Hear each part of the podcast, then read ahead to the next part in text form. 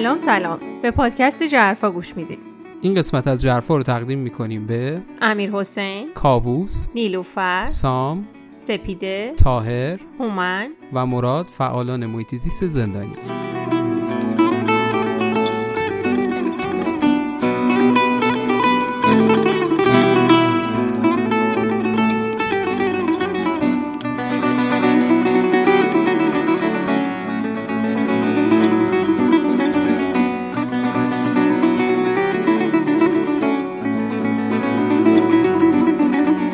همونطوری که قبلا هم بهتون قول داده بودیم قرار بود که هر از شنگایی یک قسمت رو به کمک افسانه اختصاص بدیم به مرور اخبار محیط زیستی خصوصا اخبار محیط زیستی مربوط به دریاها و اقیانوسها. خب افسانه چه خبری داری برامون؟ خبری که امروز می‌خوام براتون بگم درباره یه خرس قطبیه. چند پیش یه فیلمی منتشر شد که این خرس قطبی گرسنه رو بین آشغالا دنبال پیدا کردن غذا نشون می‌داد. این فیلم تو شهر نوریسکای سیبری گرفته شده و جالب رضا بدونی که این شهر صدها مایل از محل زندگی خرس قطبی دور بوده و نشون میده که به خاطر کم بوده غذا مجبور به کوچ شده. گزارش شده که متاسفانه خرسه رو بعدا مریض و لاغر و ضعیف پیداش کردن و علائمی داشته مثل اسهال و آبریزش چشم. یه چیزی که برام جالب بود علی رضا دقیقا خبر طول خرس توی سوادکوه ایران تو ذهنم مرور شد وقتی داشتم این فیلم رو می‌دیدم. هر دو خرس وارد هیته آدما شدن خیلی تفاوت رفتار آدمای سیبری و ایران به چشم آدم میاد وقتی هر دو فیلم رو ببینی. فیلم خرس قطبی رو تو توضیحات پادکست می‌ذاریم که همه ببینن. فیلم مربوط به طول خرس ایران رو هم ترجیح میدم چون خیلی غم انگیزه توی توضیحات پادکست نذاریم. من خودم هم ندیدم ولی خب چیزی که می‌دونم اینه که سنگ بارون شده و در نهایت کشته شده. خیلی جای تاسف داره. خرس قطبی آخر سر منتقل شده باغ وحش ولی طول خرس سوادکوه مرده و این خیلی ناراحت کننده است.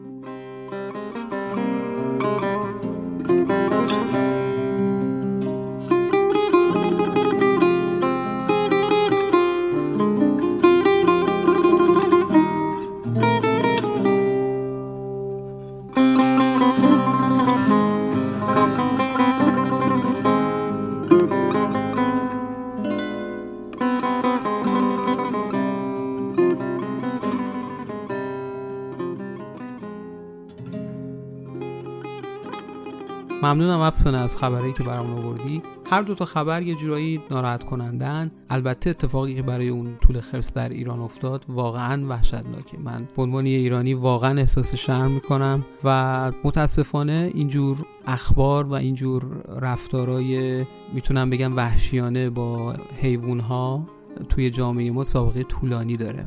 و این نشون میده که آموزش وجود نداره آگاهی وجود نداره. به نظر من بایستی که مردم رو آموزش داد و اونها رو نسبت به حقوق حیوانها و حق زیستن اونها آگاه کرد. هر کدوم از ما به نظر من باید از محدوده زندگی خودمون شروع کنیم و مرحله مرحله این کار رو انجام بدیم. حالا یه چیز جالب رضا برات بگم. چند وقت پیش توی محیط کارم توی جایی که مثلا قرار بود کارامو انجام بدم محوطه آزاد یه بچه قورباغه دیدم. و خب خیلی برام وحشتناک بود این که برم سمتش ولی نمی‌خواستم آسیب بهش بزنم و می‌دونستم ترسم باعث میشه که آسیب بهش بزنم. واسه همین از یکی از همکارام خواستم که بیاد و کمک بکنه و به تمی گفتم. اونم یه دختر همسن و سال خودم. و اومد کلی ذوق کرد که وای قورباغه فلان اینا تو از این میترسی؟ من روم نمی‌شد بگم آره. گفتم که نه چندشم میشه. بعد اومد گرفتش و اصلا خیلی برام عجیب بود. خیلی با ذوق و عشق رفت ورش داشت با دستش. و بعد اونم یه کمپی داشت که بچه ها رو آموزش می‌داد و وقتی که از سر کلاس صداش کردم اومد بیرون بچه هاشم اومدن بیرون. بچه ها رو باید می‌دیدی اون لحظه. اونا هم تک تک ذوق کرده بودن و التماس می‌کردن که بذارش زمین تا ما خودمون برش داریم. و همشون تک تک اومدن برش داشتن. و من خیلی خجالت کشیدم که من مثلا با این سنم نسبت به اونا این ترسی که دارم از چیه؟ هی فکر می‌کردم دربارش. و خب فهمیدم اینا یاد می‌گیرن که توی حالا دوران مدرسه یا با خونواده یه سری کلاسایی دارن آشنایی با حشرات آشنایی با حیوانات و میارن براشون که اینا اینا رو تاچ کنن بگیرن دستشون و در موردش اطلاعات بهشون میدن و بی خطر بودن اینا رو می‌فهمن و خلاصه یه راهی راه ارتباطی برقرار می‌کنن بین بچه ها و حشرات و موجودات و اینا. یعنی یاد می‌گیرن از زمان بچگی و ما اینو کم داریم توی مدارسمون به نظرم. کاملا موافقم. یه نکته دیگه هم می‌خوام اضافه کنم.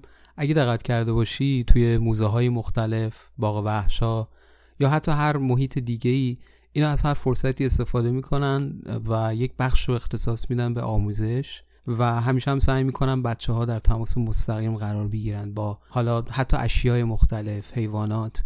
و از این طریق بچه آشنا میشن با حقوق حیوانات و اینکه اونها هم یک موجود زنده هستن چیز عجیب غریبی نیستن. خیلی خوب. برگردیم به خبر اولت یعنی اون خرس قطبی. من یه سری اطلاعاتی رو می‌خوام در مورد خرس قطبی بدم و فکر کنم جالب باشه. میشنویم.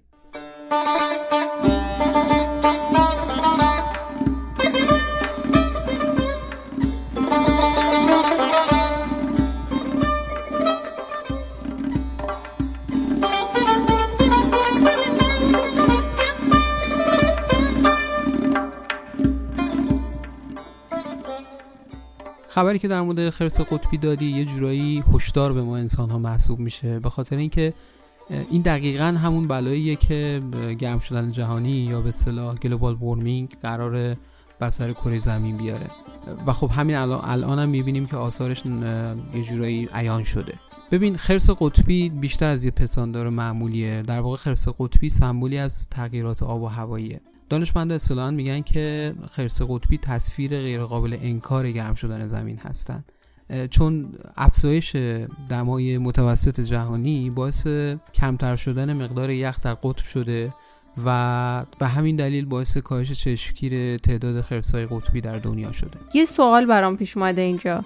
گرم شدن جهانی یعنی چی؟ شاید خیلی ها معناشو ندونن و علت گرم شدن کره زمین چیه؟ اتفاقا سوال خیلی خوبیه اما جوابش طولانیه فقط من خیلی خلاصه بگم که همش تقصیر گاز دیوکسید کربونه که به خاطر اثر ای باز گرمتر شدن کره زمین میشه حقیقت اینه که در طول تاریخ هیچ وقت میزان تولید گاز کربن دی اکسید به اندازه امروز نبوده و این هم تقصیر ما آدماست چون بعد از انقلاب صنعتی ما با سوزوندن سوختهای فسیلی باعث افزایش قابل توجه گاز دی اکسید کربن در اتمسفر شدیم. پس اینجا متهم اصلی ما آدماییم درسته؟ دقیقا مستندات قوی هست که نشون میده سوزوندن سوختهای فسیلی از بین بردن جنگل ها تغییر کاربری زمین ها و همه اینها باعث شده که میزان تولید گاز دی اکسید کربن به شدت افزایش پیدا کنه خصوصا در 6 دهه اخیر بعد از انقلاب صنعتی و 40 درصد غلظت گاز دی اکسید کربن در اتمسفر افزایش پیدا کنه و این باعث افزایش دمای هم کره زمین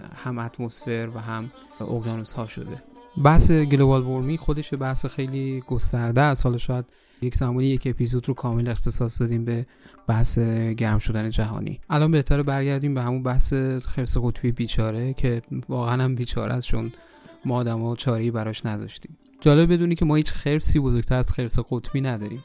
وزن جنس نر خرس قطبی ممکنه به 750 کیلوگرم برسه. یعنی سه چهارم تن. و خب اونها برای اینکه این وزن زیاد رو حفظ کنن نیاز به کالری خیلی زیادی دارن و بنابراین بیشتر وقتشون رو صرف شکار کردن می‌کنن. برخلاف خیلی از موجودات دیگه خرسای قطبی تو زمستون شکار می‌کنن زمانی که سطح یخ به بیشتری میزان خودش در قطب می‌رسه. شکار اصلیشون هم سیل ها هستن خوکای دریایی. که چاقن و منبع کالری. اینطوری هم شکار می‌کنن که یه سوراخی که متعلق به خوکای دریایی هست پیدا می‌کنن و کمین می‌کنن زمانی که خوک دریایی میاد بالا تا نفس بکشه از اون سوراخ حمله می‌کنن و شکارش می‌کنن. یا اینکه روی سطح یخ آروم آروم به سمتش میلغزن زمانی که خوک دریایی در حال استراحته و حمله می‌کنن و شکارش می‌کنن. به خاطر همین متکی بودن به سطح یخی خرسای قطبی توی تابستون که پوشش سطح یخ کم میشه احتمال داره حتی تا چند ماه غذا نخورن. پس به خاطر همینه که خرسای قطبی زودتر واکنش میدن به گرمتر شدن هوا؟ دقیقا همینطوره چون با گرمتر شدن کره زمین یخها دیرتر تشکیل میشن و زودتر هم از بین میرن. مثلا تو مقایسه با همین چند دهه قبل این مسئله باعث شده که فصل شکار خرسای قطبی خیلی کمتر بشه. چون فصلی که در اون میزان قابل توجه یخ هست هم کمتر شده. و این وقت کافی رو از خرسای قطبی برای گرفتن کالری و اون بازیابی اون چربی از دست رفتهشون رو گرفته.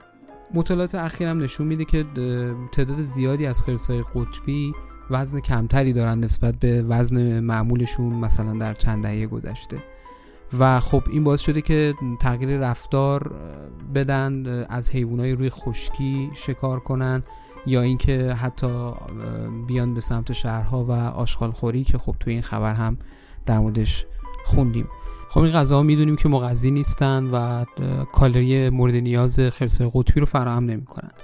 به خاطر هم پیش شده که تعداد بیشتری از خرسای قطبی در سالهای آینده خواهند مرد و یک مطالعه هم که تو سال 2015 انجام شده نشون میده که 30 درصد جمعیت خرسای قطبی تا سال 2050 یعنی همین سی سی و یک سال دیگه از بین خواهند رفت. واقعا ناراحت کننده است. می‌دونی بر خود من خرسای قطبی یه جورایی سمبل و نماد قطبن. هر وقت کلمه قطب میشنوم اولین تصویری که به ذهنم میاد این خرسای سفیدن. یه جورایی درست میگی. البته دقیقترش اینه که خرسای قطبی نماد قطب شمال هستن چون فقط در قطب شمال زندگی می‌کنن.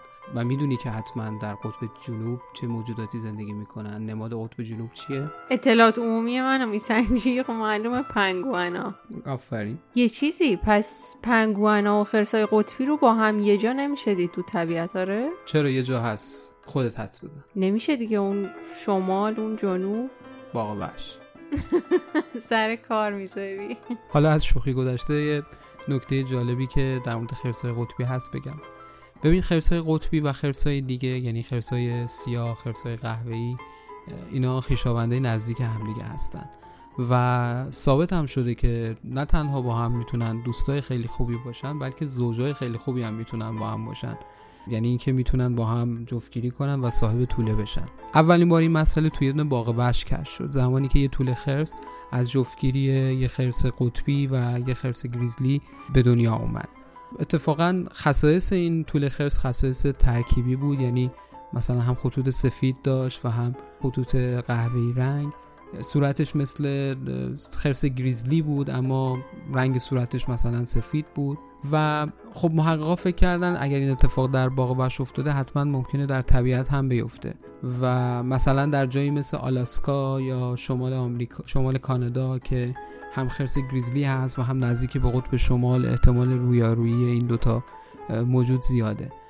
و در کمال تعجب برای اولین بار اخیرا یعنی همین در سال 2006 یه خرس ترکیبی پیدا کردن که با آزمایش دی ای هم اثبات شد که از یه پدر خرس قطبی و یک مادر گریزلی به دنیا آمده جالبه بدونی که اسم این خرس های ترکیبی رو هم می‌ذارن پیزلی که ترکیبی هست از بخش اول اسم خرسای قطبی که در انگلیسی میشه پولار بیر و بخش دوم کلمه گریزلی. چقدر جالب نمی‌دونستم. شاید حالا پیش خودت فکر کنی این نکته اخیری که گفتم چه ربطی داشت به داستان خرس قطبی که تو این شهر نوریسکا در سیبری به دنبال غذا بوده. اما اتفاقا کاملا مرتبطه. حالا توضیح میدم. ببین گرم شدن جهانی باعث شده که خیلی از موجودات خصوصا موجوداتی که بیشتر در معرض خطر هستن و زودتر تاثیر می‌گیرن مثل خرسای قطبی رفتارهای خودشون رو عوض کنن زیستگاه خودشون رو تغییر بدن. حتی عادتهای تولید مثلشون رو هم عوض بکنند یه تحقیق چاپ شده تو مجله معتبر نیچر نشون میده که تا پایان این قرن یعنی سال 2100 6 درصد گونه های روی زمین با گونه های غیر از خودشون تولید مثل می‌کنن ترکیب میشن تا گونه های جدیدی رو به وجود بیارن. که احتمالا مقاومتر هستن در مقابل تغییرات و این در واقع جزی از تکامله. که خب منطقی هم به نظر میاد مثلا همین پیزلی ها یعنی طوله های خرسای قطبی و خرسای گریزلی احتمالا خصایص ترکیبی دارن هم در مقابل گرما کمی مقاومتر هستن و هم می‌تونن در این حال در درجات شمالی زندگی کنن و شکار کنن و زنده بمونن. و خب این چیز جدیدی هم نیست. تکامل همیشه در تاریخ کره زمین در بین موجودات اتفاق افتاده. حتی بعضی از ما انسان ها هم ترکیبی هستیم. بعضی از ما انسان ها حاصل جفتگیری اجدادمون در 50 هزار سال پیش با ناندرتال ها هستیم و می‌دونی که ناندرتال ها الان منقرض شدن. یعنی بعضی از ما انسان ها ترکیبی هستیم از اجدادمون با یک نوع دیگه از اجدادمون که اصلا الان منقرض شدن و نیستن. البته بازم اینو باید در نظر گرفت که این به این معنی نیست که این رفتار خرس قطبی هم جزی از طبیعت و نبایستی خیلی بزرگش کرد. نه.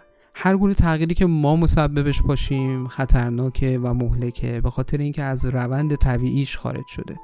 این رفتار خرسای قطبی هم به این دلیل تشدید میشه که با گرم شدن جهانی یخهای کمتری موجوده خرسای قطبی حرکت می‌کنن به مدارهای پایینتر و گونه های جدیدتری رو احتمالا با جفتگیری با خرسای گریزلی به وجود میارن.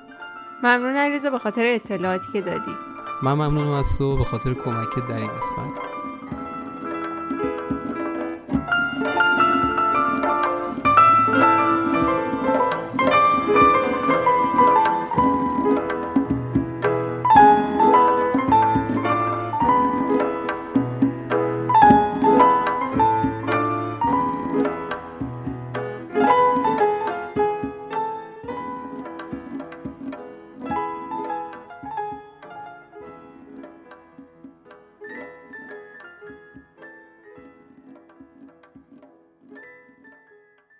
امیدوارم از شنیدن این قسمت از پادکست ژرفا لذت برده باشین. اگه می‌خواین اپیزودهای بعدی ما رو هم دنبال کنین لطفا در اپ های پادکست خودتون روی دکمه subscribe کلیک کنید همچنین شما می‌تونین ما رو در توییتر و اینستاگرام با نشانی ژرفا dot پادکست پیدا کنید این پادکست تهیه شده بود توسط من علیرضا پاینده و دستیار و طراح گرافیک افسانه غزالی.